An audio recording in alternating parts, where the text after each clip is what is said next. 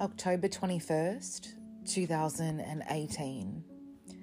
Australian Toya Cordingley, 24, is found murdered and buried in sand dunes on an idyllic beach outside of Cairns in far north Queensland. Her suspected murderer quit his job the same day, left his family behind, and fled to India. Almost four years on, he remains there as a free man despite extradition proceedings.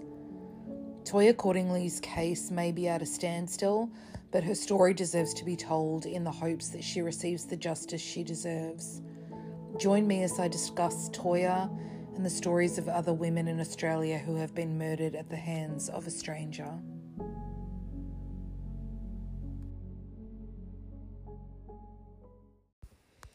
Primary sources for this episode include Nine News, The Age, The Conversation, The Daily Mail, news.com.au, The Brisbane Times, The Cairns Post, and Mamamia.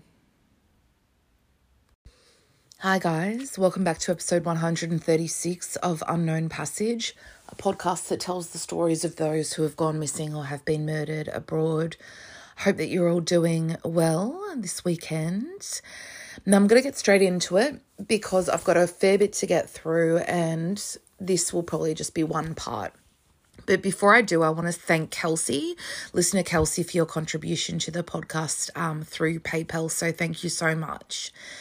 Now, this episode is a Patreon location request for patron Simon. Simon is originally from the UK, but he lives in Brisbane, which is in the state we're going to for this episode today, or albeit he's in the southern part and we're going to the northern part of Queensland. He has lived out here for around 20 years. Simon told me that he chose India as his location for his episode as he's travelled extensively there. And he's actually been to the city or town of Manali, where Odette Houghton from episode 100 was last seen. He went there around two years after she did, and he said what I've heard from a lot of people, which I talked about on that episode. He said it had, quote, a definite edge to the place that I've never forgotten, unquote. Now, I chose a case for Simon that is quite unique from any other case that we've done before. It's the killing of an, it's the killing of an Australian in Australia, but it is a fugitive killer who we the alleged killer is we know where they are. And all the pieces have kind of been put together. We're just waiting on red tape and bureaucracy sadly.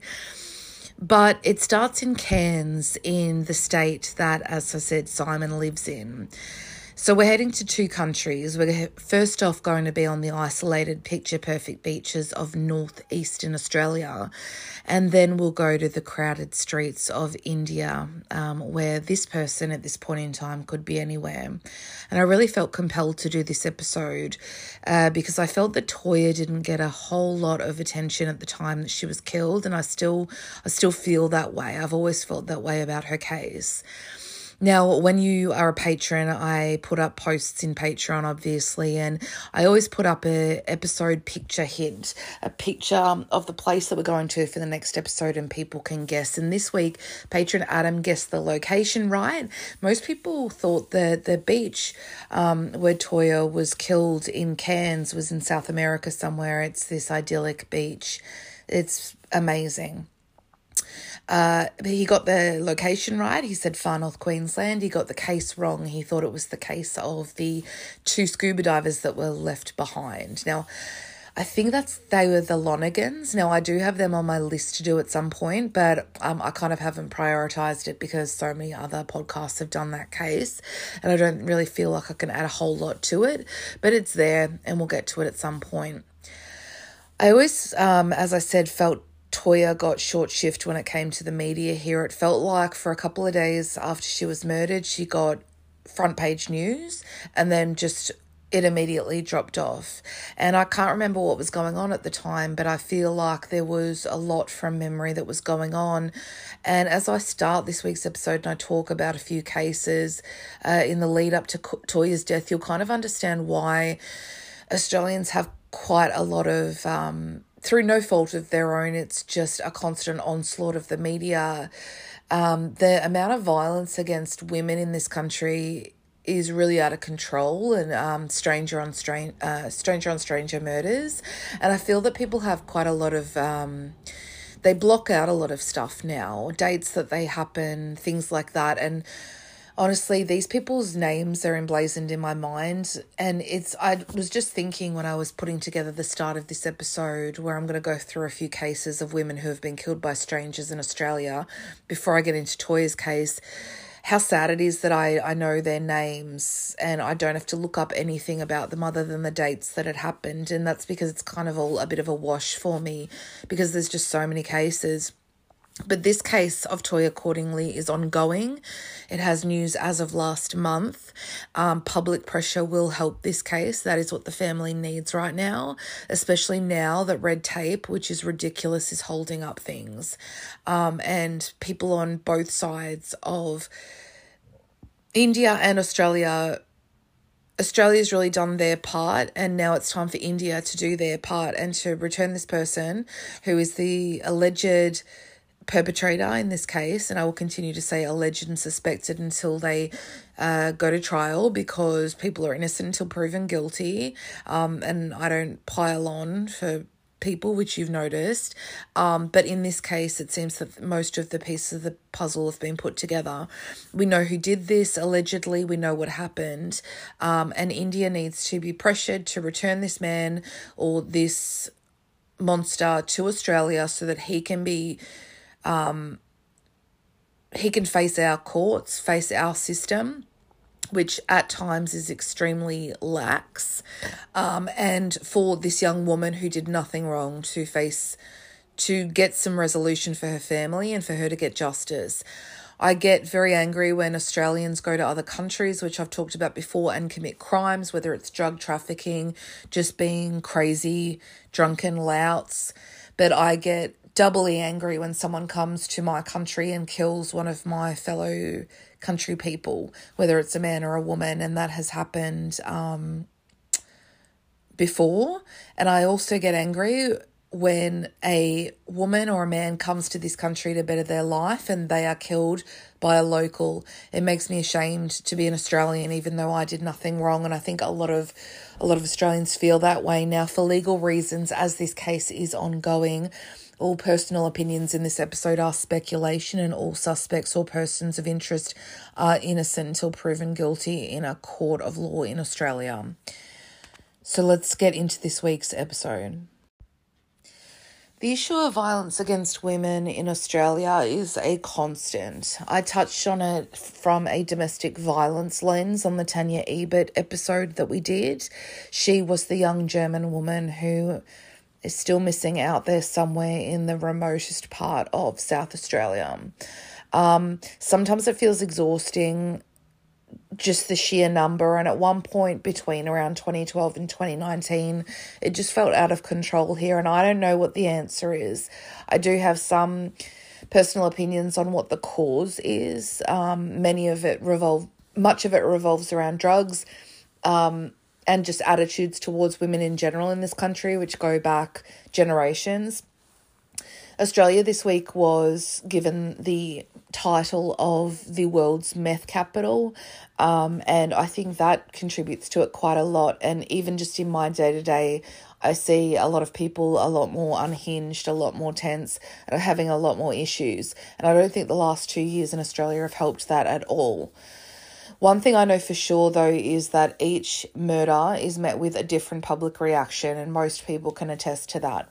Some women get candlelit vigils um, when they're killed by their partners or strangers, which I'll be talking about now. Um, and marches and public outcry, and some get complete silence and no one has ever heard their name. Some people think that this is a racial component, some people think that it's a classist component. So I thought I wanted to go through some of the cases of women who have been killed by strangers. And as I put their names down, they just came to me organically because I'm very interested in true crime. Obviously, a lot of these things happen in my city, Melbourne. So I think most Melburnians um, just know these women's names. Um, when it happens, you know, it's huge, and some of these cases were huge. Statistically, most women here are murdered by their partners or males connected to them, but sometimes it is by a stranger. And so I wanted to start Toya's episode, who was killed allegedly by a stranger, and it seems that way, with some other names of both Australian women born and raised here, as well as foreigners living here who have been killed in my country, many of them in Melbourne, seemingly Melbourne seems to have a massive issue, which people don't really know what the answer to that is either. But I don't think the drug problem in Melbourne is helping at all, um, or just the general mood in this city in general. Um, and I feel ashamed, as I said, when someone comes to this country as a foreigner to better their life in what is known as the lucky country and they meet this end, especially when it's at the hands um, of an Australian. It makes me so angry. And these monsters do not represent us. The average Aussie will give you the shirt off their back.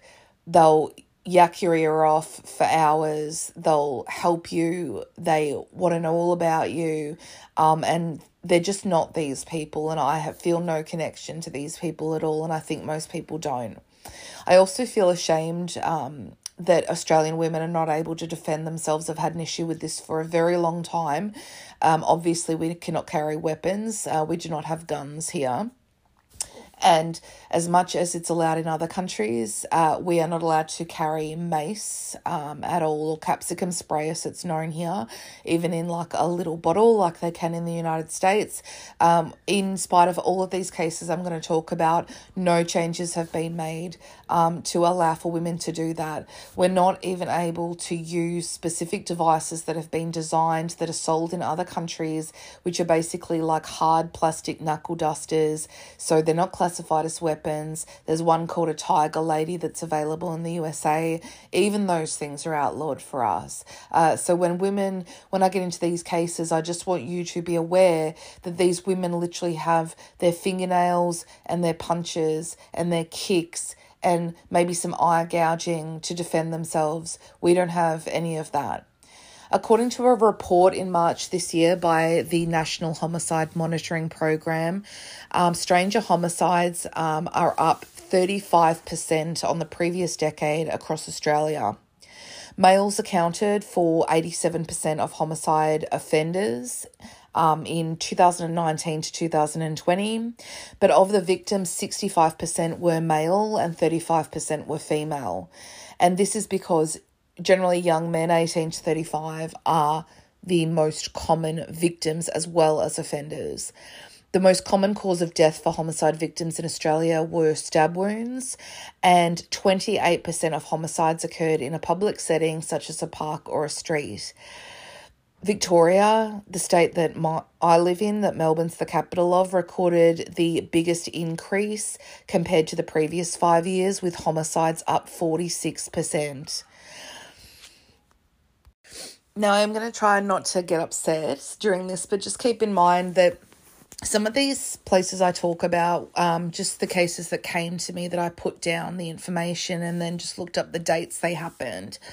Some of them are streets I walk down often, um, especially in Melbourne. These are things that like happen to people, you know, who are connected to people that I know and things like that. It, it we're only a country of twenty five million, and when you run into another Australian on the tube in London on your first day in London, um, a girl I went to school with, I ran into on the tube, you realise like, mm, there's only 25 million of us, but we're everywhere.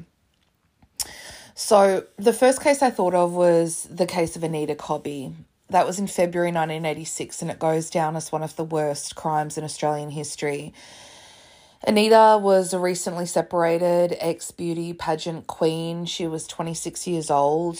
Um, she was back living with her parents in the outskirts of Sydney uh, in Blacktown in 1986, just trying to find get her life together. She'd been out that night, summer in February here, so she'd been out with some friends and she got the train back.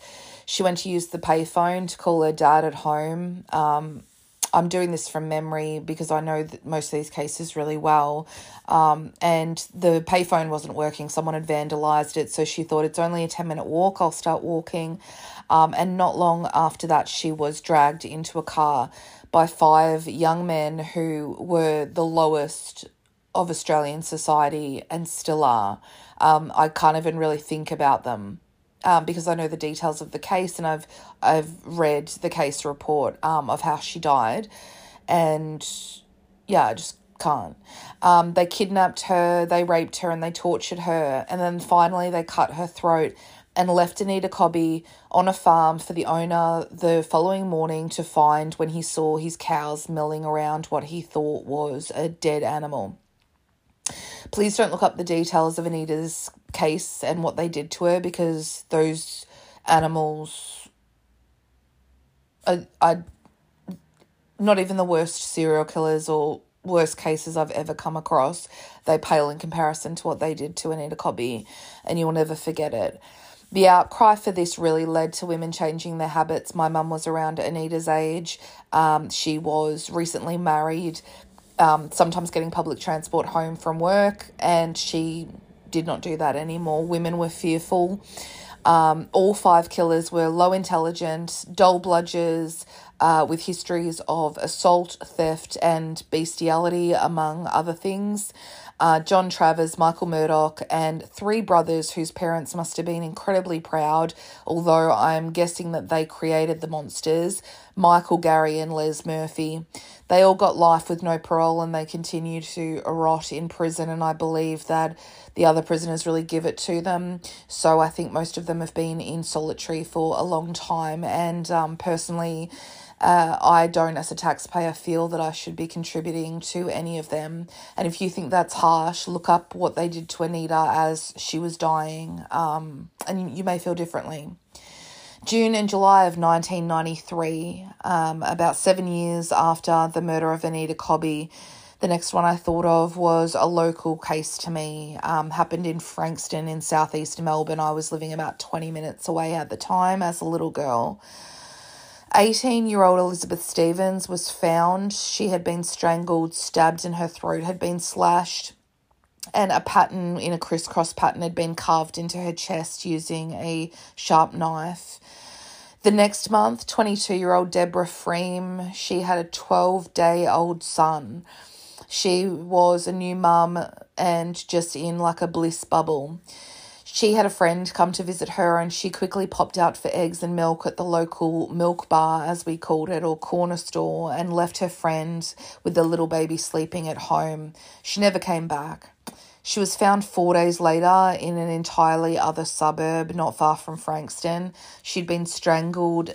Um, her body had been completely carved up and her throat had been cut 22 days later, 17 year old schoolgirl Natalie Russell was attacked while walking home from school. She was walking along a path that we regularly used um, until this happened.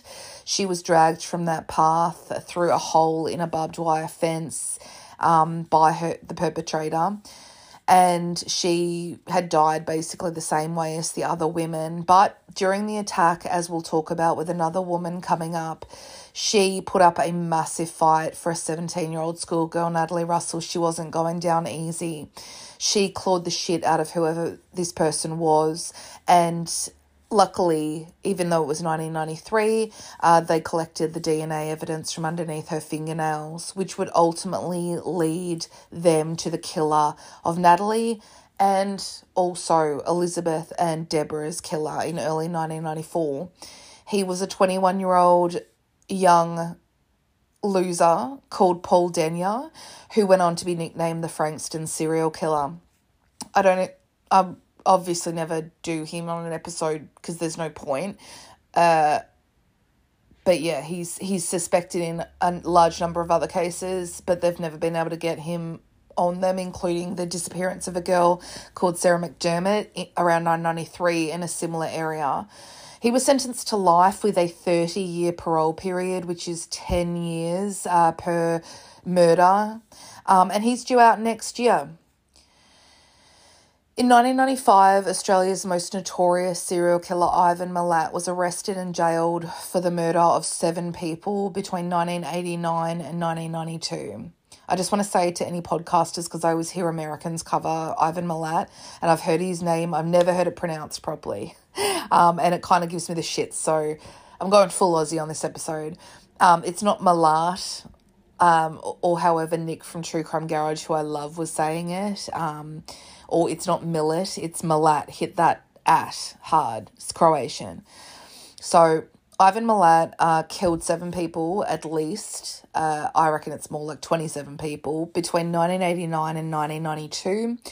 Five of the seven victims were international tourists visiting here and backpacking around Australia. Two were Australians of the seven, and five were women. If you know the movie Wolf Creek, it they say it's loosely based on Ivan Milat. It's really not. It's set in a completely different part of the country um, there's a couple of elements that they took from Ivan Milat's kind of the way he talked and um, a couple of gross things he said in that episode. Um, they, but it's it's not it's not a um, autobiography or biography. He killed these backpackers after picking them up hitchhiking. Um, he took them to the Belanglo State Forest outside of Sydney, um, and he did things to them that I do not want to repeat. But to me, because I've always known the Milat case, and if you want to read a good book, there's a book called Sins of the Brother, uh, which I've got on my bookshelf. And at some point, I will do Ivan's story, um, all the stories of the victims. Uh, but basically it's always seemed to me that the women were the targets and the two men who just happened to be with their girlfriends um, were just in the way. And it seems that he took them out very quickly. Um, Ivan Milat received life in prison and he died in 2019, thank God. It took him ages to die too. Again, just a complete waste of space, and his family is too. Deborah Everest was one of his victims. She was from Melbourne. She was traveling with her boyfriend, James Gibson. Um, Another one was uh, Simone Schmidl. She was backpacking by herself. She was from Germany. She went missing in 1991. Then there was a German couple called Gabor Neugebauer and Anya Habschied. Uh, they disappeared while backpacking in 1991. And then um, the final two confirmed ones were Caroline Clarke and Joanne Walters, who were two British backpackers who Ivan Milat unfortunately picked up. Now, it would be a British backpacker called Paul Onions, believe it or not who would ultimately crack the case, which is an incredible story um, and one I hope to tell at some point. Perth, 1996 to 1997. Perth locals Sarah Spiers, Jane Rimmer, and Ciara Glennon all disappear over a period of time from outside the same hotel in Perth. Hotel meaning pub. Sarah Spiers and Jane Rimmer were both local Perth chicks, and Ciara Glennon was actually an Irish girl um, who lived out here and was practicing as a lawyer. Jane and Ciara's bodies were found in bushland after they both went missing separately. None of these girls knew each other. Sarah Spiers' body has never been found. But 27 year old Irish lawyer Ciara, much like Natalie Russell with Paul Denyer um, just three years before, put up the fight of her life. And as a result, uh, they would be able to take substantial amounts of DNA from underneath her fingernails in the hopes that one day they'd be able to link it to someone. And this would be this person's downfall. The investigation lasted decades and was Western Australia's biggest ever investigation. And in December 2016, everyone was so shocked to hear that they had made an arrest in this decades old case. I almost fell off my chair. It was a man named Bradley Robert Edwards. In 2020, he finally went to trial and he was found guilty um, of the murders of Jane Rimmer and Ciara Glennon, but not of Sarah Spiers because her body has never been found and there just wasn't enough evidence. But most people know that he killed Sarah Spiers. He received 40 years minimum and he will likely die in prison because he's like in his 50s. There is a really good podcast, if you're interested in that case, by the Western Australian, uh, that at the time the trial was going on, they were live podcasting and telling the stories of these girls and talking to their families, and it was really fascinating. There's also a really good episode of the show Crime Investigation Australia on Ivan Milat, the Claremont killings. Um, the next case I'm going to talk about, that show did everything, and they did it in a really tasteful way. October 1997, one of my least favourite cases um, to ever talk about uh, the Bega schoolgirls' murders. Country girls, 14 year old Lauren Barry and her friend, 16 year old Nicole Collins, were camping with friends when they decided to walk into town after dark. Two men pulled up and offered them a lift. The girls got in the car because they were quite naive country girls, but they did not know that these were two drug addicted serial offenders, Leslie Camilleri and Lindsay Beckett, both in their 20s at the time. They kept the two girls hostage, with one of the men driving and the other one in the back holding them captive. They were repeatedly raped for between two and three days, stopped off at various points, raped, tortured, and ultimately, when the men got sick of it and started getting tired because they were high on drugs and staying awake this entire time. They took them where my dad used to take us camping um, up until this happened, at least. A really idyllic little picturesque calm spot um, on the Victoria New South Wales border called Cann River, and they were stabbed to death on Cann River. Ultimately, Leslie Camilleri was found guilty um, in 1999 and he was sentenced to life in prison. He very few people in Australia have what's called never to be released marked on their file.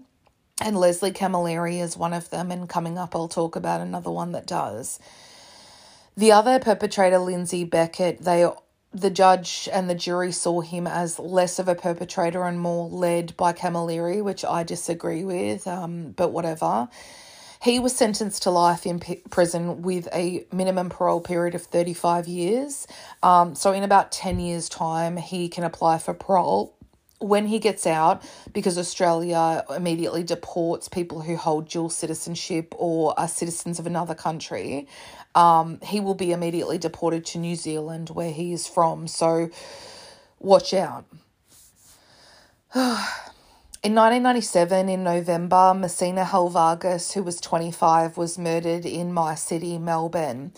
Her case rocked Melbourne and her beloved dad, George, was one of my mum's patients later on. She was visiting her grandma's grave in Fawkner Cemetery, in Fawkner Cemetery, a cemetery in Melbourne's north. Mersina came from a Greek family, and her grandma's grave was in the Greek Greek Orthodox section of Fawkner Cemetery. It's the middle of the day, broad daylight, other people in the cemetery. She did not return home, and her fiance went looking for her, and he found her stabbed 87 times, laying over her grandma's grave. Someone had, as she knelt down to arrange the flowers on her grandma's grave, had come up and just completely gone mental. She was stabbed 87 times, many of these stab wounds around her breasts, which would be a calling card of this person. A man was seen casually jogging away from the scene by a woman at a distance, but Mersina's body wasn't found until the next morning. And once they put the call out for information, that's when a few people who had seen things that they thought could be something came forward. But Mersina's case went cold, even with a $1 million reward on offer. In April 1998, a man booked an appointment with a young, new 28 year old psychotherapist who was running her own clinic out of her little terrace house in Melbourne's inner north. Her name was Nicole Patterson. She did not answer her phone afterwards, and when people checked on her, uh, she was found with 27 stab wounds, and both of her breasts had been removed. The man responsible for Nicole Patterson's murder was finally caught through DNA in 1999, and his name will go down in Australian serial killer history. His name is Peter Dupas. when he was arrested for Nicole Patterson's murder, that is when, through DNA, they were finally able to make the connection with Mersina Halvagis's murder and her beloved parents, including George, who my mum said was just a lovely man, and he is still alive um, and regularly goes down to visit uh, Mersina's grave, which is where she was killed. Um, I believe she's, or she could be at Cheltenham Cemetery actually. Um, they finally got answers. And through that, they were finally able to link that to a cold case from two years previous the murder of a 40 year old sex worker called Margaret Mayer in Melbourne's North in October of 1997.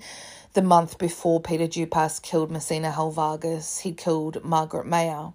So he went away for the three murders, but they believe he's responsible for at least three other high profile murders of women in Melbourne, um, and I wouldn't be surprised. He is one of Australia's most notorious serial killers, and his criminal signature was to remove the breasts um, of the female, which he did to completion with Nicole Patterson.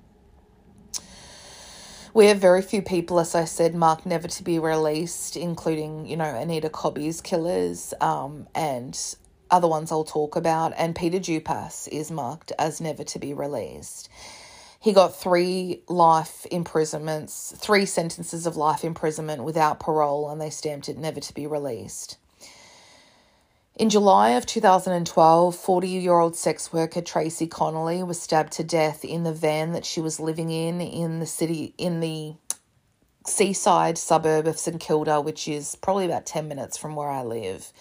There was no vigil, no outcry like with uh, Mersina Halvagis or Nicole Patterson or Anita Cobby. Uh, no one even knows Tracy's name. She's a footnote, uh, but most of her presence is on the Victoria Police website. And I give them credit because she's won a few $1 million rewards that are available for answers into cases, so they take this seriously. Tracy was living in her van. She was homeless at the time, um, and she had a boyfriend, but he was not there at the time. And I believe he was ruled out pretty early on. I believe he found her actually. Um, and her case remains unsolved, and there has been zero movement, but someone knows something. And in those communities, women talk. There's quite a lot of sex workers in St Kilda. Uh, it's just always been that way and there's quite the back streets of um, I go there quite a lot. The back streets are quite quite scary, um, especially after dark. Two months after Tracy Connolly's murder in September of 2012, Melbourne had what is arguably its most infamous murder to date, that of Irish expat Jill Meagher, who was stalked, raped, and murdered as she walked home in a trendy inner city suburb by a repeat offender who the parole board had repeatedly let out, despite the fact that he was a danger to women and men. Um, I just haven't covered Jill's case, even though she's Irish and was killed in Melbourne, because I just can't bring myself to. Police recovered Jill's broken body after five days on an isolated property. And through really great police work, her killer was identified, and that was Adrian Bayley, who had hundreds of offences to his name, and it took him murdering Jill to go away for life. But in his police interview, if you ever watch it, he blames her and says, you know, basically, when she went missing, um, they shops on this main street in Brunswick, which is a trendy suburb of Melbourne. Um, she was coming home from a night out with workmates. Uh, shops looked at their CCTV, and a bridal store actually, about one o'clock in the morning, saw Jill walking past, and then a man walking behind her, and she turns and they have a short conversation. Then she keeps walking, and then another shop captures CCTV of Jill in the distance, and this man just starts running after her. Um, and that was Adrian Bayley, and that was Jill Meagher. Now, his justification was he had asked her for a smoke, and she told him to get fucked, and she was a fucking bitch about it, or something like that. Um, typical, you know. So there were huge outcries and vigils. I was actually living in England at the time and it was all over the news there. Um, women marched down the streets of Brunswick uh, demanding more safety, huge outcries. Adrian Bayley received life imprisonment with a non parole period of 40 years. He's eligible for parole in 2055, but hopefully he'll be dead by then because he's 50 now. And I don't think he's having a good time in prison um, because of the crime that he did and the fact that prisoners don't take too well to that. That year, an Australian feminist group um, that tracks these cases called Destroy the Joint. Each year, they kind of track cases of women being killed either by partners or by strangers. 2012, when Jill Meagher was killed, uh, was a record high. Uh, 69 violent female murders happened in Australia that year, and usually it's around 40 to 50. 2013 saw 66. Destroy the Joint was actually founded by a f- um, female surgeon in Melbourne. Her name's Dr. Jill Tomlinson. March 2015, uh, Melbourne schoolgirl Masa Vukotic, i am never good with the Croatian names, uh, Vukotic, 17, she went for a walk after dinner near her home. Um, she lived at home and she was in probably year 12, final year of school. Uh, unfortunately, she crossed paths with a similar repeat offender. This one's name was Sean Price, who was 31. He just attacked her randomly um, in the park. He stabbed her 49 times as she begged for her life. She did not know Sean Price and had never seen him before. He had a history of violent sexual offences and he was out on bail when he killed Masa. His excuse to police when asked why he killed Masa was, quote, she was dressed like a yuppie and was talking to a bird like she was Snow White. I fucking had to kill her, unquote. Yep. He was given a non parole period of 38 years uh, in the Victorian Supreme Court, and he continues to attack other inmates and guards regularly. Um, and if you look at the picture of this guy, there's just nothing there behind his eyes. He was dead a long time ago, uh, and you know, why do I why do we pay taxes for these people? Someone tell me. In 2017, uh, Melbourne pastry chef Renee Lau, who was a Chinese national living in Melbourne, was heading to work on foot at 5 a.m. in the heart of the city on a big, busy street called King's Domain when she was stalked, raped, beat, and murdered um, by another repeat offender. As the age pointed out, there was no vigil and barely anyone took any notice, and I honestly can't even remember it happening. It was only later when they started talking in depth about all of these murders that I even heard about Renee's case. A lot of people think this was because she was Chinese, and I actually think that's the case too. She just didn't fit uh, what the media wanted to cover. Um, an academic writer wrote a piece uh, about the silence, quote unquote. Uh, related to Renee Lau's death. This writer, uh, her name is Grace Yeh. In June 2018, Melbourne stand up comedian Eurydice Dixon was stalked, raped, and murdered metres from home after walking home from a gig in central Melbourne late at night. She lay there dead all night in the winter cold in a big park called Princes Park until dog walkers found her the next day. There was a huge vigil and public outcry at Princes Park. James Todd, her murderer, received life in prison with a minimum of 35 years. He believes this sentence is quote unquote excessive. In January 2019, Israeli international student Aya Maasarwe was stalked off a bus as she returned to her home on the outskirts of Melbourne in a suburb called Bundoora. She was attacked and murdered on a warm summer night uh, by another local creep. There was a large vigil for Aya and a lot of public outcry, and people were just disgusted that another expat living here like Jill Meagher had been murdered, just going about her business. And I can't even think of Aya's dad because his face, it's just burnt into my memory.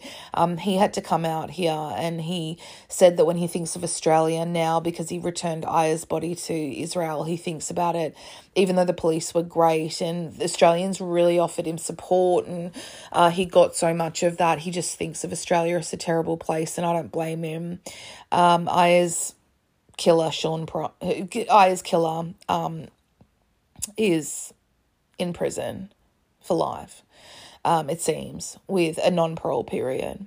It takes a lot to get marked never to be released.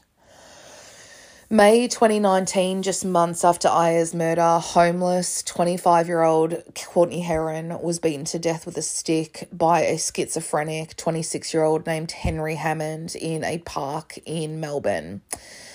Henry Hammond was on a community corrections order. He'd been in prison previously and he was out on bail despite threatening his ex girlfriend with a knife and trying to strangle her to death. Hammond appealed this 10 month sentence that he got for trying to kill the ex girlfriend, 10 month sentence. Um, and the parole board decided to release him under a corrections order, which means nothing because that's actually what Jill Meagher's killer was out under as well. Six weeks later, he bashed Courtney Herron to death with a branch of a tree in a Melbourne park hours after she had bought him dinner because she felt sorry for him. Hammond was found not guilty, but he is in a psychiatric facility for like the next 25 years, uh, which I guess can't be good. Courtney Herron barely got any media attention because she was homeless. People were really fried at this point. Um, the number in the last two years before that people were really almost like just tapped out from it all, um, just really burnt out from all of the names um, and the constant onslaught. Um, and she did not get a vigil, as far as I can remember, because she was kind of seen as lesser than, I guess. In 2019, 56 Australian women suffered violent deaths that same year. And in 2019, um, a group called We Keep Vigil uh, to honour victims, female victims of male violence, uh, was set up by two Melbourne women um, just for public engagement and to remember these women's names. After Courtney Herron's murder, uh, the police really stepped it up. Victoria Police Assistant Commissioner Luke Cornelius said at the time, quote, the point is, this is about men's behaviour. It's not about women's behaviour. And every time I hear of a woman being attacked in our community, as a man, it gives me pause for reflection about what it is in our community that allows some men to think it's okay to attack women or to take from women what they want for whatever reason. Unquote. 2020 saw 55 women murdered, and there were some really violent ones um, with the onset of lockdowns. Um, yeah. In May this year, Mamamia published a piece titled 22 Weeks, 20 Women Murdered. This is a National Crisis. That was counting the women who had been killed um, in the first 22 weeks of the year here. As I said before, most women are murdered by men that they know, whether it's their partners or a male family friend or even an acquaintance, unlike the women that I discussed just now. But it doesn't make it any better. Every single case to me offends me greatly and angers me greatly. If you are having issues uh, with sexual assault, domestic or family violence, or just need help in Australia, please call 1 800 RESPECT, which is 1 800 737 732. Uh, this is confidential. It's open to people from all across Australia, no matter where you live, and they will listen to you, offer you help, and refer you to services close to your home so that you can have help. But that doesn't help when it's victims of strangers, sadly. And where Toya Cordingley lived isn't renowned for stranger on stranger murder. It isn't Melbourne or or Sydney. Melbourne has a population of 5 million people. where Toyah was murdered, the nearest city, which is 40 kilometres away, Cairns, which is where she was living at the time, has a population of just over 150,000 people and is, for the most part, a slow paced city with a small town feel. Toyah probably saw headlines of the cases I just discussed and was grateful that she didn't live in cities like Melbourne and Sydney petty crime in Cairns is really the most common kind of crime, and I couldn't, off the top of my head, think of any really nationwide famous or notorious Cairns cases. So I looked them up, and every single major one that was listed in the Cairns Post, which was a really good resource, or any local papers, the Brisbane Times, they were all um, interpersonal relationships or, um, yeah, domestic relationships not many of them were stranger ones. And I doubt that to- Toyah ever thought that she would become the victim of a stranger. Um, but you just don't know what's around the corner. Toya Jade Cordingley was 24 when she was murdered on a picturesque beach in Australia's far north Queensland in October of 2018. This October will mark four years with no resolution to her murder. Toya Cordingley was a breath of fresh air, and I know they say that about seemingly every victim of any crime on any true crime podcast, YouTube, Dateline episode.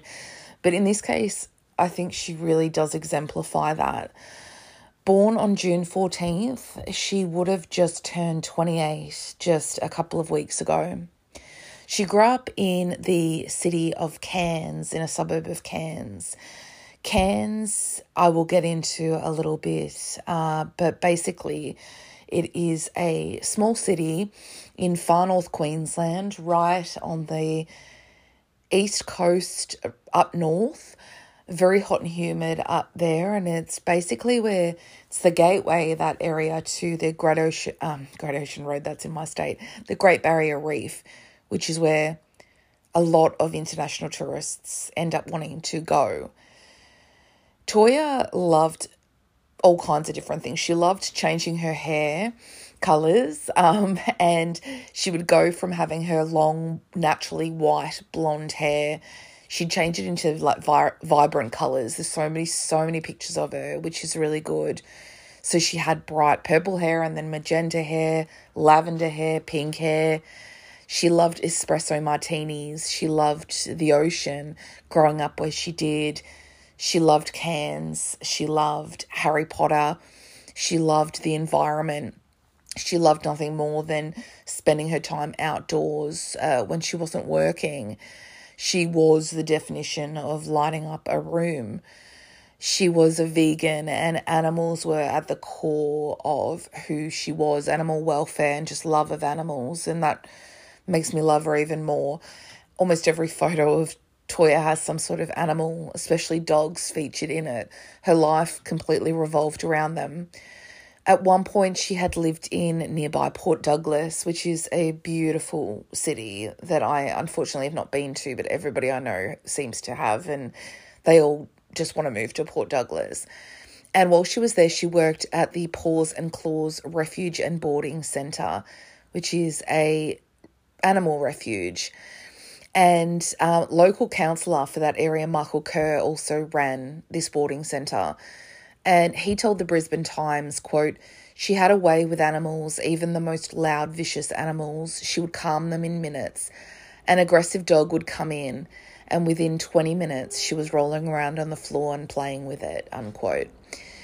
And if she wasn't at work or with her family, or even if she was with her family, she was with her boyfriend, Marco, who she'd been with for about two years at the time of her murder. And he, this is where it gets kind of confusing for me because it seems that Marco had one dog, and that's who Toya was with. She was walking the dog at the time she was murdered.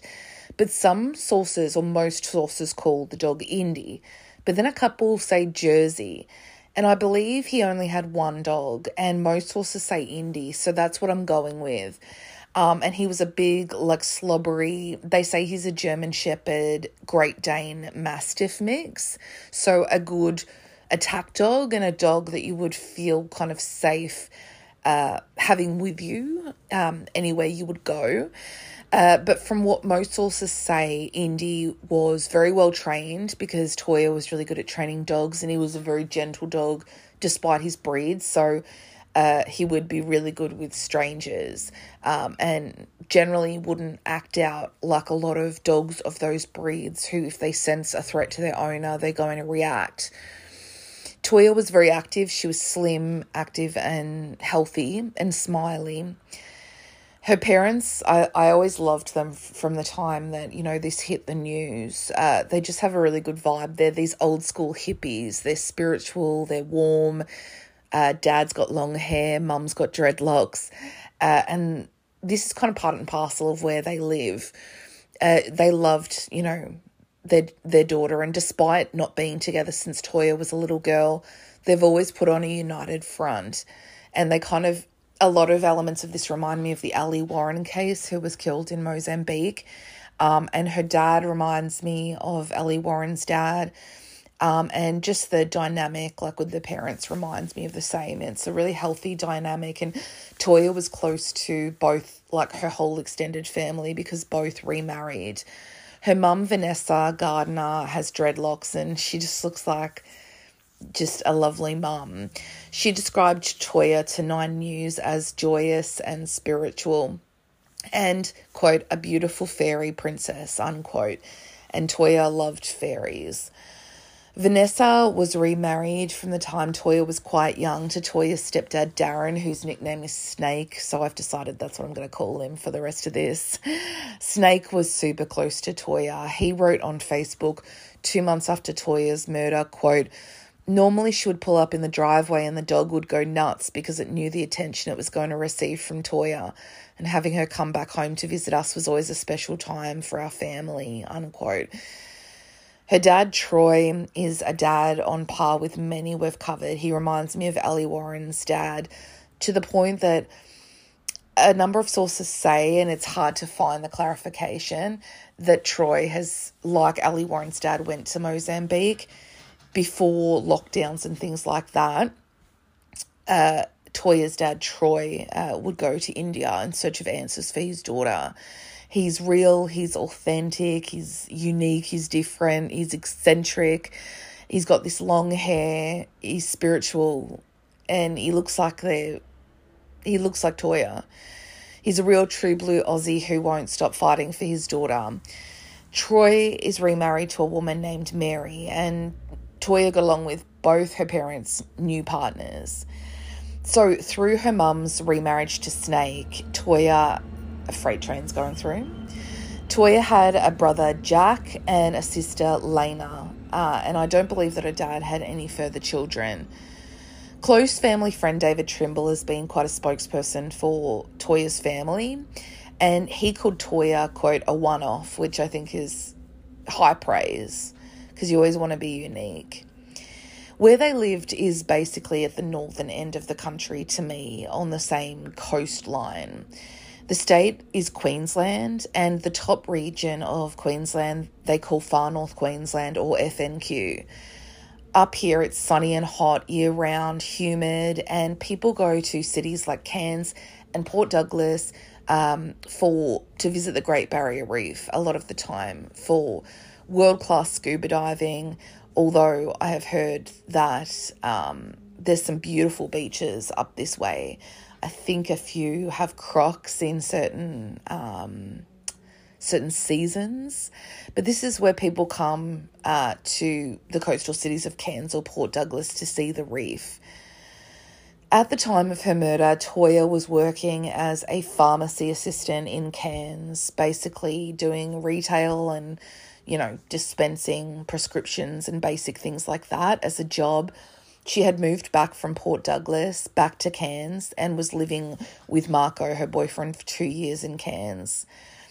Marco also shared the love of animals uh, that Toyah had, um, and his dog, who we're going with the name Indy, Toyah just loved. And if Marco wasn't around, you know, Toyah would be walking Indy. She walked a couple of local dogs, according to the really good resource unresolved.me, which I've used before for other cases. they always cite their sources, and I don't know what organization they are or who they are, but their coverage is amazing of pretty much any case you can think of. Um, I think it's just a true crime lover, to be honest. But shout out to unresolved.me. So they said that she would dog sit a couple of different dogs and walk a couple of local dogs. So this is where the confusion comes in. Was she with Indy or was she with one of these local dogs? And Unresolved tends to say that it's Indy uh, because they knew the nature of it. Later on, her mum would talk about the nature of this dog and knowing the dog. Uh, so that's how we know.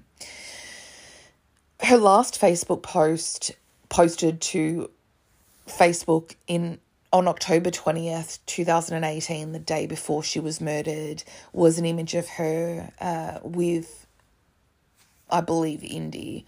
Um, and it kind of, in terms of last words, it really kind of sums herself up without even realizing it. She wrote, quote, no matter how talented, rich, or intelligent you are, how you treat animals tells me all I need to know about you, unquote. And yeah, I couldn't have said it better myself. Now, before I get into the details of Toya's murder and the discovery of her body, I just want to say a couple of things quickly. Uh, police kept a lot of stuff and continue to close to their chest in this case. They, uh, in terms of they don't want to jeopardize the investigation because they only get one chance, but things have changed a little bit um, in recent years because it's now been four years and it's stalled, so they feel a little bit differently. Um, the suspect's name is out there. It's public knowledge, including information about his family, uh, his name, everything. So it's not like I'm not saying anything that's not already out there. And also, her family early on were kind of advised not to talk too much so that they didn't jeopardize their investigation. But you can tell with recent press, particularly this year, um, now that the extradition order has pretty much stalled, even though India has it. that their attitude has changed and now they're just going hell for leather on press because it's not going to make any difference. Um, nothing's happening regardless. So I just want to say all that up front. October 21st, 2018 was a Sunday. It was sunny, warm, and the perfect day to take it easy and potter around after working in the morning for Toya. In the morning, according to unresolved.me, Toya had a shift at the pharmacy she worked at, which was the Whole Life Pharmacy and Health Foods in uh, Earlville, which is the suburb that she lived in in Cairns. And her job that day was to stand at like a kiosk out the front and hand out camel's milk samples uh, to people going by to see if they wanted to buy it. Um, which I would not, even though I haven't tried it. Not sure what it would taste like but let me know if you've tried it. Sorry, I'm losing my voice, guys. so that was until her shift ended around lunchtime. She, then she got changed into like a little hippie crochet singlet top with her now back to normal blonde hair in a bun. And at midday, Toya went to a local market where she was captured on CCTV going back to her car her car was one of her favourite things in the world as well. It was a Mitsubishi Lancer, and she had personalised number plates which read Toy, so T O T O Y 146. Um, so she went back to her and Marco's place and she collected Indy because I presume Marco was at work on this day and Toya had the afternoon to herself and she loved nothing more when she had time to herself than to go to specific beaches in the area. And one of them was a beach called Wangetti Beach, which is about 40 kilometers uh, so a little bit less than an hour from Cairns. Um, and so she left and she her car was sighted along the way, making its way there along the coast, these beautiful spots, um, down to Wangetti Beach and it, around 2 p.m. to 2:30 p.m. she parked in the south car park. Now, I'm just going to read to you from queensland.com, their official tourist website, to describe Wangetti Beach because I think it's quite important. Quote Local secret Wangetti Beach is just north of Palm Cove in tropical North Queensland. Running from Slip Cliff Point to Red Cliff Point, The four kilometres of almost straight coastline has no facilities, with only a car park on either end of the beach and a stretch of highway connecting them. When visiting Wangetti Beach, it is a must to stop by the southern end, as this raw patch, stunning and untouched coastline, has been naturally eroded, leaving a quirky pebble stone covered section of the beach. You can build stone towers or try your hand at skipping the stones across the water, climb across an adventure through the pebbled mounts, or simply check out the unique scenery. With easy access from Palm Cove and a plethora of camping spots close by, Wangetti Beach offers fun, relaxation, and a great view of the entire beach from the northern lookouts. Unquote. So, Wangetti Beach is four kilometres long, which is quite long. It has no amenities, as that said, so there's no toilets, there's no facilities, there's no kiosks, there's nothing. It's an isolated strip of beach. It is absolutely stunning. It's like reminiscent of something you'd see in Thailand or or Mexico, or it's really hard to place it. It's white sand beach, turquoise water, um, and then the back is bushland. So it backs onto bush um, which I think will play a part in this. So Toya parked in the South car park, uh, which they discussed in that caption from Queensland.com. Sorry, I've been losing my voice for like two weeks and I think it's finally gone. So then Toya went quiet. Later that night, her boyfriend Marco finally contacted Toya's family um, as the sun set and she hadn't returned with Indy. And the family got on it right away, uh, reaching out on Facebook, putting posts up, asking if anyone had heard from Toya or where she was, trying to contact her. Around 11 pm, the family had contacted police, but before that, they'd gone out to search at a few local beaches and returned home where the police were and they took a police report. Her brother Jack and her dad went out with Marco, I believe, and they went out with torches. And she had mentioned that she might go to Wangetti Beach to Marco, so that's where they ended up heading to. And their blood kind of chilled when they saw Toya's car in the dark parked in the south end. Now, again, no facilities here, nothing along here, just a highway, then the beach, bushland behind the beach, and then the highway and a car park on either end. And there was her Mitsubishi Lancer, but no sign of Toya or Indy. a short while later, they grabbed their torches or flashlights and went out walking along the beach and just trying to call out for Toya and Indy and nothing. And then a short while later, about 800 meters from where the car was parked, so almost a kilometer, they found Indy tied to a tree. This dog was tied up near the southern end of the beach, not very far from the car park, really, when you consider that Toyah probably was going to walk the length of the beach, maybe. And according to Vanessa, Toyah's mum, who actually found Indy tied up, he was tied up, quote, so tight it couldn't sit down, unquote. So it was tied up in a position where it was so tight around its neck it couldn't even position itself to sit down. And this was like hours and hours and hours, which is terrible to think about. Um, but we know what we know about Toya. We know she's an animal lover. We know she looks after dogs. She's worked in rescues. You can immediately say it was not Toya who tied the dog up. There's just no way in hell she would not have allowed that, not even for five minutes, not when it's hot up there um, I'm sure that she had the dog off leash for a time. This is one of the puzzle pieces that I can't quite put together in my mind.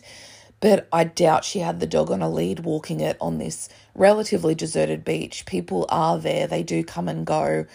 But to me, it seems that someone else tied it to that tree. And to most people, it seems that way. Toyah's mum, her phone would ultimately die, so she would return to her car to charge her phone. But Toya's dad, Troy, uh, would not sleep that night. He would lead these search efforts focused around Wangetti Beach, desperately trying to find Toya. They searched basically all night on and off, but the darkness kind of got the best of them. and it was at around 7:45 a.m. So around 16 hours after Toya first arrived at Wangetti Beach that her body was discovered and it was discovered by her dad, Troy. It was around 800 meters from her car, not very far from where the dog had been tied up on the tree, and she was basically partially buried in sand dunes. Now, police would say that in daylight the next day, someone would have seen her eventually because it just stood out um, on those sand dunes, but it was just the darkness that had impeded them. So it's the sea, then the sand, then dunes, then bushland. And apparently, which is no surprise, Troy basically had to be supported physically by fellow search members who like 100 people had come out overnight. um, this is how the local community works in these smaller cities and towns. They just drop everything. And you see that in the, I haven't covered it yet, but the um, Theo Hayes case, he was a young Belgian guy who's still missing. He went missing in Byron Bay.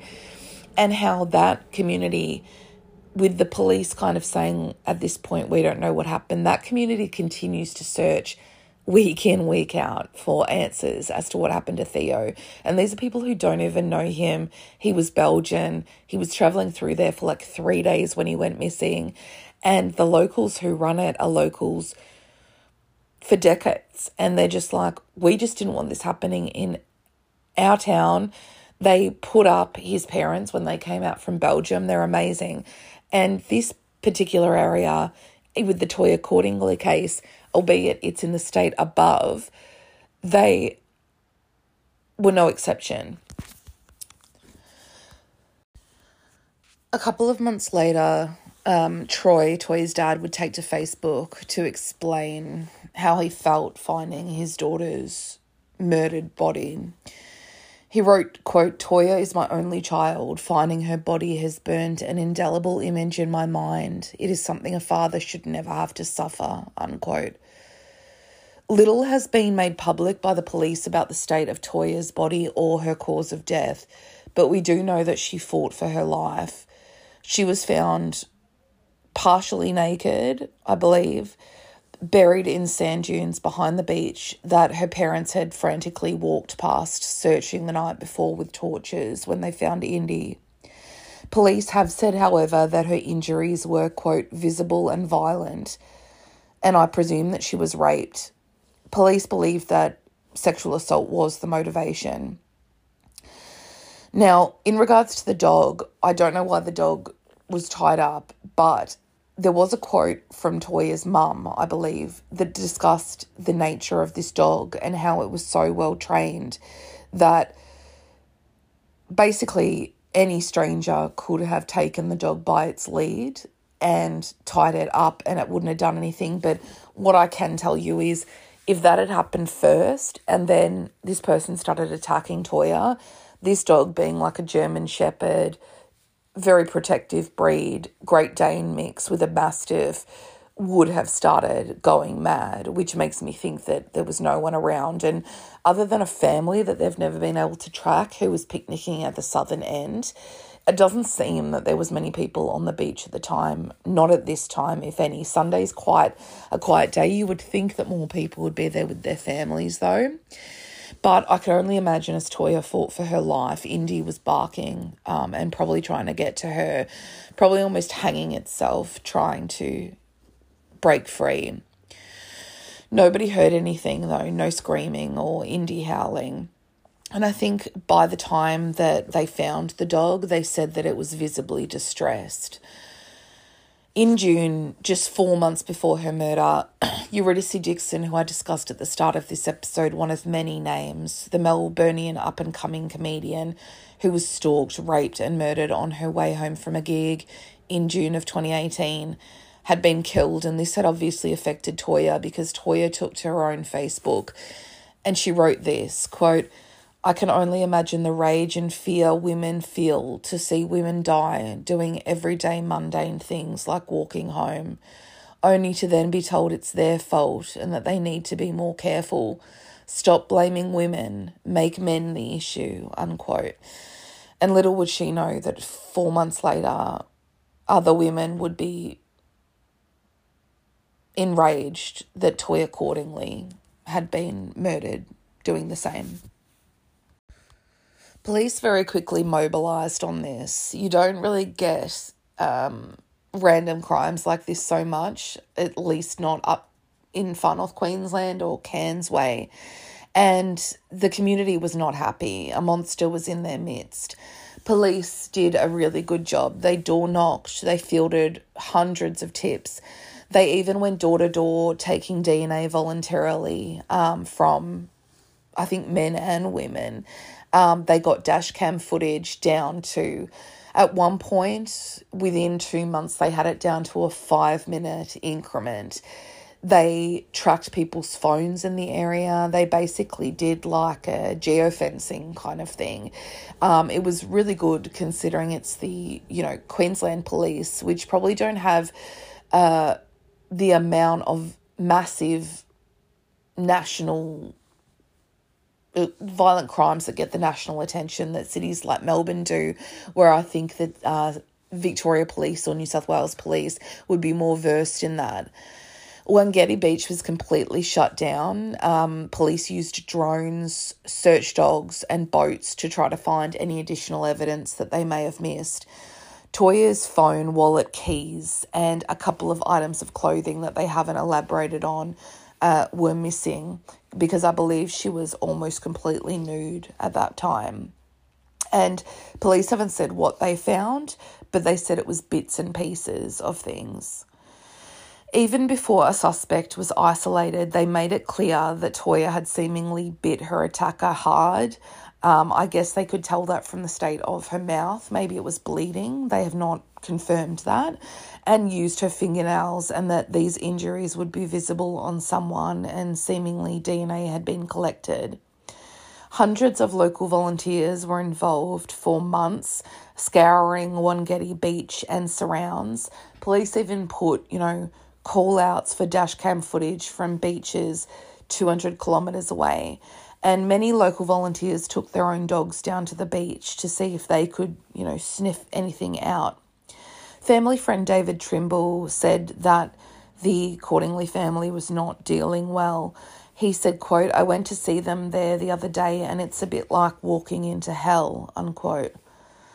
400 people attended Toya's funeral in Cairns. The church was adorned with yellow sunflowers, Toya's favourite flower, and Marco bought Indy, the dog that seemingly witnessed Toya or at least heard her being killed and was there in her final moments. And I just, I wish that dog could tell us what it knew. Three weeks after Toya's murder, 200 local residents did a reclamation ceremony at Wangetti Beach. They bought flowers and they created a human chain on the beach where she fought for her life.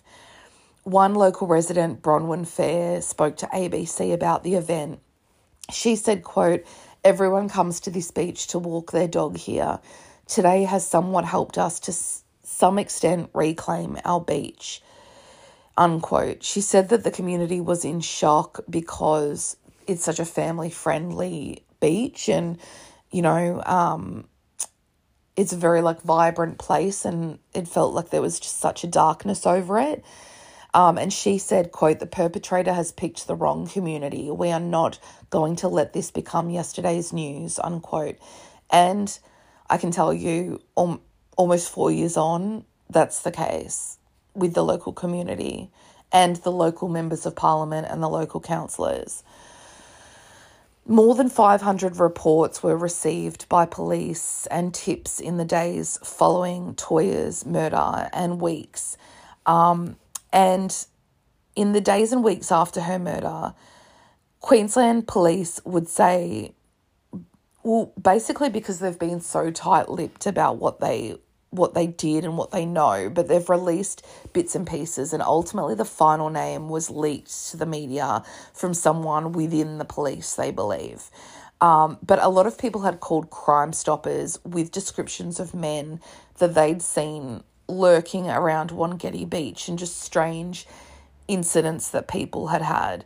Now, one witness um, on the same afternoon that Toya was murdered, and she doesn't say whether it's morning or earlier than that in the afternoon, so right after lunch when Toya wasn't there yet, or later in the afternoon. But one woman came forward and said that she saw two men leaving the beach who were in like a really weird, panicked state.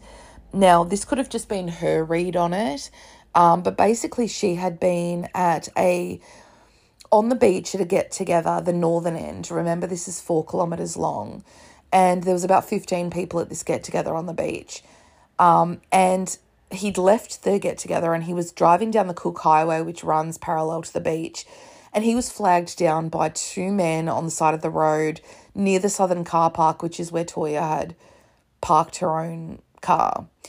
And the witness said that the men were in a highly agitated state, quote unquote, which didn't make much sense because when this guy said, What's what's the problem?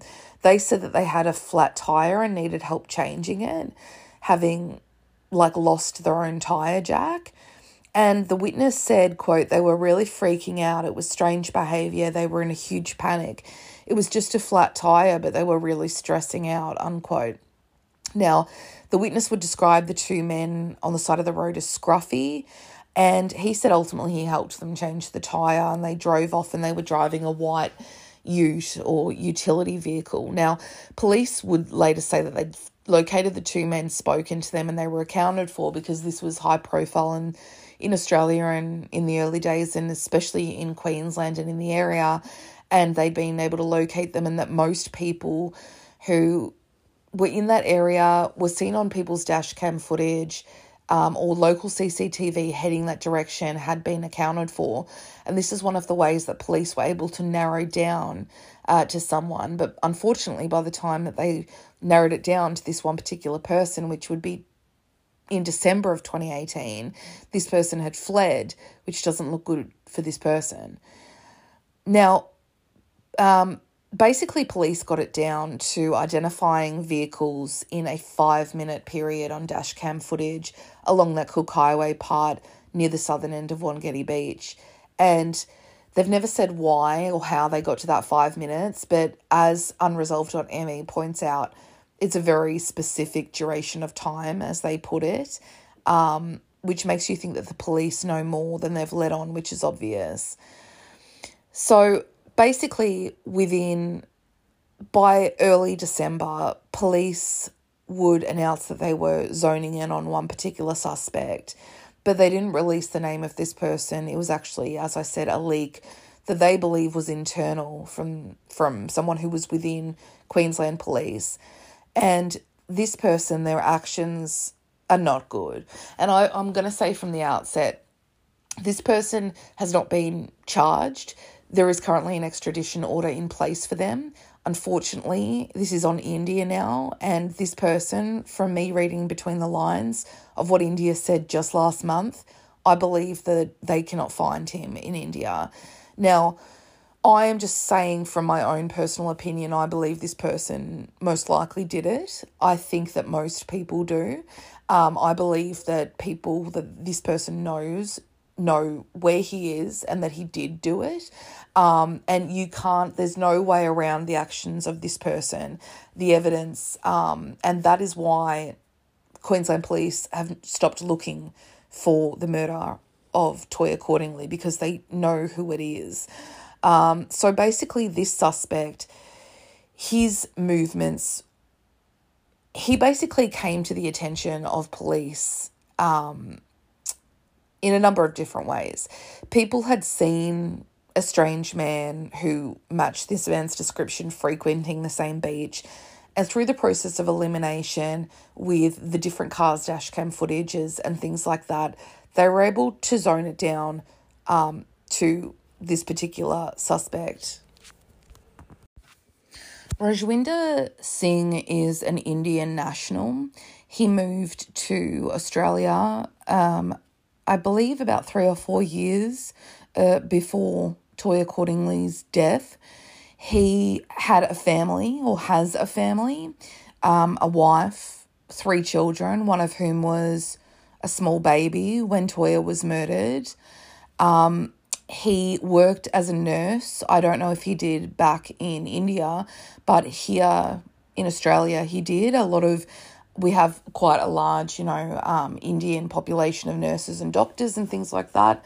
And a lot of the time they have to repeat their the university degrees um, because it doesn't translate. It doesn't. It's not accepted in Australia like a degree from India a lot of the time. So my GP, for instance, um, is Indian, and she she had to do her medical degree twice. Um, so basically, how did they? What about him sets him apart? So, Rajwinder Singh, the day in the lead up to um, Toyah Cordingley's murder, Rajwinder Singh, according to people who knew him, had started to display quite depressive bouts. Um, he would regularly kind of take time off work as a nurse with no explanation to his employers of where he was or what he was doing. Um, and he was known to frequent Wangetti Beach. Uh, police, as I'm, I keep repeating, they have never clarified, you know, yes, he was on uh, dash cam footage or yes, this. They've kept a lot close to their chest, but this is what we know. So basically, police were able to track his phone once they landed on him as a person of interest. And they were able to triangulate his phone basically to exactly where Toya's was um, at the time of her murder. Now, Rajwinder Singh speaks Hindi, Punjabi, and English. Uh, he regularly spend time on that beach. And according to a witness who knew him, when he returned home that day after Toya's death, even though he never said he was at the beach, no one's ever been able to speak to him about it. He had what was described as visible scratch and bite marks on him. Now, he worked at a, as a nurse in Innisfail, which is about 90 kilometres south of Cairns. Uh, they grow a lot of bananas there. That's what I know. So when it floods, like 10 years ago, when we had big floods there, uh, a banana smoothie cost like $150. So basically, the afternoon, when he comes back with scratches and bite marks and all of that jazz, he immediately went and purchased a ticket to back home to India keep in mind he has two young children, a wife and a baby. So he's a father of three. He then contacted his work, quit his job at Innisfail Hospital. Um, he booked a flight for the next day back to India. He left, abandoned his wife and children, and flew to India on the same day that Toya's body was discovered. Now, I want you to keep in mind that this is even before her body is discovered. This is not uh, pressure because police have zoned in on you at this point. That wouldn't come for months. So by the time police did zone in on him, he had been gone for like two months. So it's not like you were taken in by police and treated poorly or anything like that. Um, a lot of people in Australia on trial get away with stuff even when they're clearly guilty, um, I think we have a pretty fair legal system, and compared to a lot of places, um, and I can't excuse any of these behaviors. It's not just odd behavior; it's clearly like culpable behavior. Now, apparently, according to uh, a lot of sources, including unresolved.me, a couple of days after Rajwinder Singh left to go to India. His father, who was living out here, also left to go to India under the pretense of trying to find him. He had pretty much come home with his ticket, packed up his stuff. He went to the airport. He flew from Cairns to Sydney because you can't fly direct. I don't think from India from Cairns to India. It's not a it's not a hub airport. You have to generally go through Sydney. He flew down to Sydney. His sister was living in Sydney. He visited with her for like a few hours, and then he flew to India. Now, basically, he immediately like lost his job because he'd already been taking off time with no explanation, which I can only imagine. Um, and when he became a public suspect in this case, uh, Innisfail Hospital quickly distanced themselves uh, from him. Now, he what we do know is that he flew to a city called Amritsar, which is in the Punjab region of India, and then he seemingly vanished. Now, basically, there's after this, the trail goes cold, except for a few independent investigations by Seven News, who went to India, and a lot of different theories about where he is, if you believe his family, who say that they've never heard from him again. His wife says she's never heard from him again, which just my my opinion purely, I do not believe. Um, his family in India says that they've never seen him there. They said that he was like a kind and gentle man. So immediately, when you back it up with that, like they told Seven News, um, I immediately think no. Like I'm sure someone's heard from him. Um, initially, his neighbours in Queensland like refused to even entertain the thought that he had been the murderer of Toya Cordingley because they said he was such like a quiet nice man, family man. They said, but so was Gary Ridgway, so was BTK, so was John Wayne Gacy. It means nothing to me. Um, the rest of it means everything to me. Um, basically, a spokesman for the family said, quote, if someone wants to hide, it is easy to hide in India, unquote. Now, some people think that he could be living off kind of the generosity of temples, like Sikh temples, especially up north and they tend to zone in on an area 450 kilometers north of New Delhi, up near the Pakistani border, and that he could be flitting between Pakistan and India. Now, this wouldn't be totally weird because, like, Pakistan, like, ha- like, kept Al Qaeda people, like, and didn't hand them over.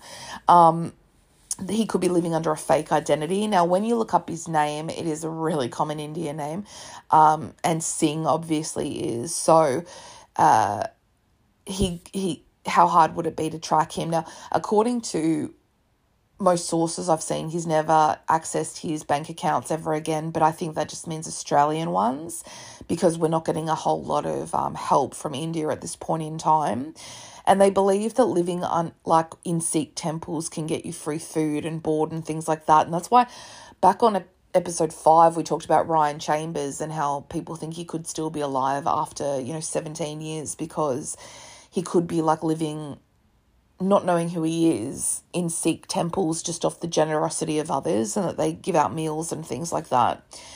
Um, so that's where they believe he could be. Now, I'm going to play you a clip from Channel 7, uh, which I believe was about 2019. Um, and then after that, I'm going to play you a clip from 60 Minutes. Now, 60 Minutes only has one tiny clip available on YouTube of their whole story they did on Toya, which went for half an hour. It seems that they've removed it, which makes me question why. I would really like to watch it. I believe it's called Murder in Paradise.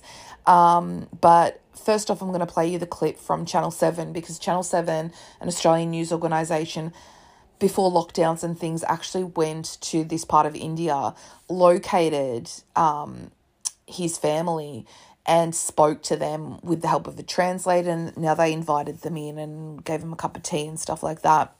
That doesn't mean anything to me. Um, them being nice or whatever. But when you watch the actual clip and you just see the sheer number of people, um, India has like a billion people. I don't even know where you'd begin to try to find him. And when I wrap up this episode really shortly, I'll tell you why I think that they have no idea where he is, despite an extradition order finally being sent out to India um, at the start of last year. News, he's a person of interest in one of Queensland's most high profile murder cases. But the man wanted in connection with the death of Toyah Cordingley disappeared overseas. A global manhunt is underway for Rajwinder Singh, and Seven News has for the first time tracked down his family in India. Rural northwest India, the at times tense region bordering Pakistan. Here, outsiders stand out, locals easily blend in. And it's home to a man who doesn't want to be found. Rajvinder Singh hasn't been seen since fleeing Australia, returning to India a day after the brutal murder of 24 year old Cairns woman Toyah Cordingley at Wangetti Beach over a year ago. Evidence links him to the crime. Police want to speak to him, but first they need to find him. Seven News travelled to the Punjab region following his trail. In his hometown, wary villagers admit knowing him but give little detail. But one eventually takes us to his family home, where we find his uncle. I don't know why he is. I don't have any contact with him. He has never called me. Over tea, relatives confess his disappearance is strange. He was a very simple and uh, silent guy. The local police chief is offering help. We know how to track a person, we can track him. Queensland Police tell us they continue to appeal for anyone with information regarding Toya's murder who may have, until now, been unwilling to speak. It's feared the missing man could be hiding out in any number of crowded cities in the area either side of the border. As difficult as it is to find Rajvinder Singh in this densely populated region, it is only one step in the long road to justice. If Queensland Police decide he is the man who committed the murder, seeking and securing his extradition back to Australia would be a complex and lengthy process. What he did in Australia, what happened in Australia, we don't know how was the situation there, how he was behaving there. But local authorities in India stand ready and confident. We will use all our resources we have to track him and give justice to that family in Australia. Justice that could come by finding a missing man half a world away. In Amritsar, India, Joel Dry, 7 News. Now, there is some good news.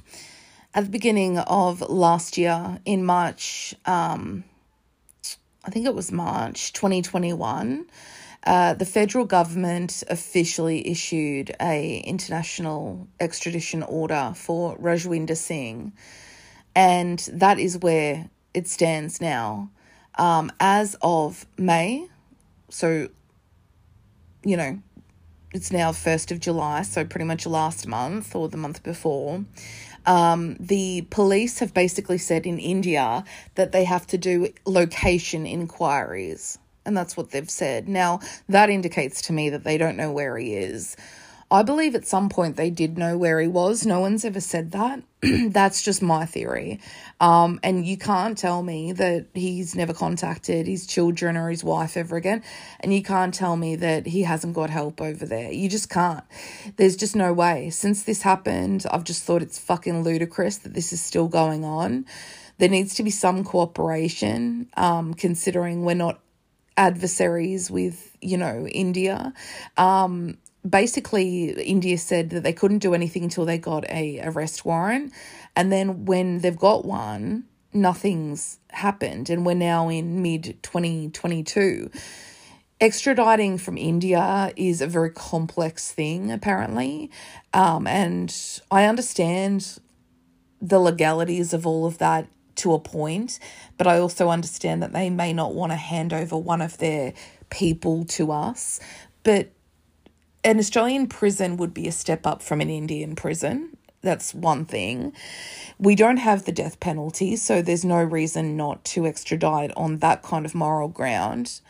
Um, and they, like a lot of countries that extradite quickly with these things, like, you know, Japan operates on a culture of shame, they should be ashamed to have the person like that in their midst and they should cooperate in order to, as quickly, in as timely a manner as possible, to not mess up any relations that could do, do with tourism or anything like that. Things like this, like, can impact tourism. It can boycott tourism. And we have a lot of Indian immigrants living in Australia um, who come here for opportunities and they get given a lot of opportunities and um, for better wage and things like that. And I feel like that should re- be reciprocated. Um, and I don't think that's too much to ask, quite frankly. And I will, I regularly look up if anything's happening with this case. I'm always disheartened uh, when I do find that nothing has happened. I was kind of perked up a bit when a, a, an extradition order was put out. Uh, 18 months ago, and obviously that bubble has burst, and I'm deflated again because I feel like nothing's going to happen. Um, I'm trying to think of the recent case that we did. Was it Malaysia? I'm trying to think of what case it was. Sorry, I've done so many guys where the Malaysian police just pretty much immediately. Oh, it was the killing of Victor Chang, um, where the Malaysian police worked so quickly at to track down the two killers of Victor Chang. Uh, they said, We don't want them here, we're sending them back. They cooperated with Australian police when they went there. They did all of that. And that should be held as like the standard of how these things should go. Um, I understand that each country is different, and I, I, you know, I think it should stay that way, and we should respect each other's laws and things like that. But we need to cooperate when it involves the rape and a murder of a young woman but I may offend some people by saying this, but every time I open the news, there is a pack rape in India of a woman. Um, there was one yesterday I was reading about a taxi driver and a bunch of men attacked a woman, and how it's a different culture there in regards to rape, um, treatment of women, um, how they're seen in society. And you've got to wonder whether or not that impacts the speed at which they're trying to track this guy down because who knows? Who knows what they're thinking? Um, and that's the reality of it. It's it's not good. Um, so I'm going to play you a clip uh, quickly at the end to wrap up. But first, I want to give you the Crime Stoppers number uh, because obviously there's no point calling a number in India because they don't seem to be looking for Rajwinder Singh. Uh, but if you have any information about the murder of Toyah Cordingley or the location of Rajwinder Singh, please contact Crime Stoppers on 1800 333 000. Now, I, I've seen nothing about a reward, and I understand that because technically he's being extradited as a person of interest or a suspect, but also it's out of our hands now, so we can't really offer a reward for an action that's going to take place in India, if you get what I mean. The best option would be to get one of those international organizations that go and like bounty hunt and track people down. And there's like a Polish guy who does that. And he's really well known, and I can't think of who he is. I've seen him do get involved. He basically like recovers stolen children and things like that. Um, there's a lot of different international investigators who specialize in this kind of stuff, and I've I I'm just in case Toyah's family hears this episode or anything like that and they want to come on, they're more than welcome to just email unknownpassagepodcast at gmail.com. But I wonder if they've thought of that um, and maybe crowdfunding in order to do that because I think now that borders are open and things like that, things stalled 2020, 2021. Australians couldn't leave Australia for that amount of time things have changed a bit now. I think India's opened up, Australia's opened up. This would be the time, you know, and I think people would give. I really do. People will give to this kind of thing. Um, get that mad Nick guy who located the Ali Warren's killer, who's still free in Mozambique. Uh, contact him because he claims to be like a international bounty hunter. So I, I'm not sure, but I would love to speak to um, Toyah's family because uh, I've just good vibes all around with them. So again, Crime Stoppers is 1 800 333 000. Do it out of the kindness of your heart. Don't do it because there's a, a price on it. Do it because this girl existed and she had a lot to give and she should have just turned 28. She should have had another 50 years ahead of her. She should be with her family it makes me sick and it makes me really upset. I'm going to wrap up this episode uh, with a clip from 60 Minutes uh, from a local member of parliament, Warren Entsch. He's the local MP who have quite a lot of clout. You can get them involved in cases to kind of advocate for you. He's in Cairns um, and he talked to 60 Minutes in a small clip that is available for their extra minute segment, just about the impact of Toyah Cordingley's murder on the local community um, and what a close community they are. I'll wrap up with that, but first I will say visit the episode, the website at unknownpassagepodcast.com. I'll put up Toyah's episode page today become a patron at links off the website um, or go to patreon.com i'm trying to get to 100 patrons um, there's a number of different tiers. You can join and you join the patreon community. One dollar to five four dollars you get a shout out. Five dollars and over you get a shout out and a location request. Um, if you like the podcast but don't want to join patreon but want to contribute to it every little bit helps. Um, it's the paypal is unknown passage podcast at gmail.com and leave a rating or review um, if you like the show Spotify also has their new cool community feature as well as their rating feature. So if you use Spotify, which is about 50% of people that listen, um, head there and that would be really good. And I'll wrap up with that clip of Warren Entsch speaking, and I will be back next week with a whole new episode. Please share Toyah Cordingley story because I feel like she has sadly been forgotten by a lot of people and she should not be. She should be talked about. Thanks. In late 2018, 24 year old Toyah Cordingley was murdered in broad daylight on a beach just north of Cairns.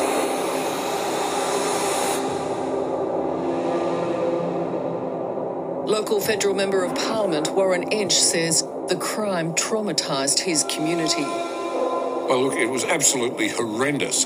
You know, we see some horrible things happening around the world, but never expected something of, of this of this type to happen in our community. The beautiful place where it occurred. And, and of course, the, the, the beautiful young person that uh, was, was a victim of this horrible crime. You know, it, it really put a chill through the whole community and, and makes other women start to feel unsafe that's the reason why we've got to bring this animal. Know, I, I, I really should. I think that's an insult to animals because generally you'll find that uh, they're not the same. They don't do the same sort of things as what this character or this creature has done. So, but people, people really don't feel, are not going to feel, particularly women, are not going to feel comfortable until this creature has uh, been brought to justice. Warren, you're obviously um, very close to the community and, and presumably to police too. Are you confident that the person of interest that police are seeking is the only suspect in this case? My understanding that's the case. I mean, this individual departed. He lives south of Cairns here, um, worked in the health industry, disappeared very quickly after the event, uh, abandoned his family uh, to go back to India. Are you confident that if this person of interest is apprehended and uh, extradited to Australia, that he will get a fair trial? There's no doubt about it.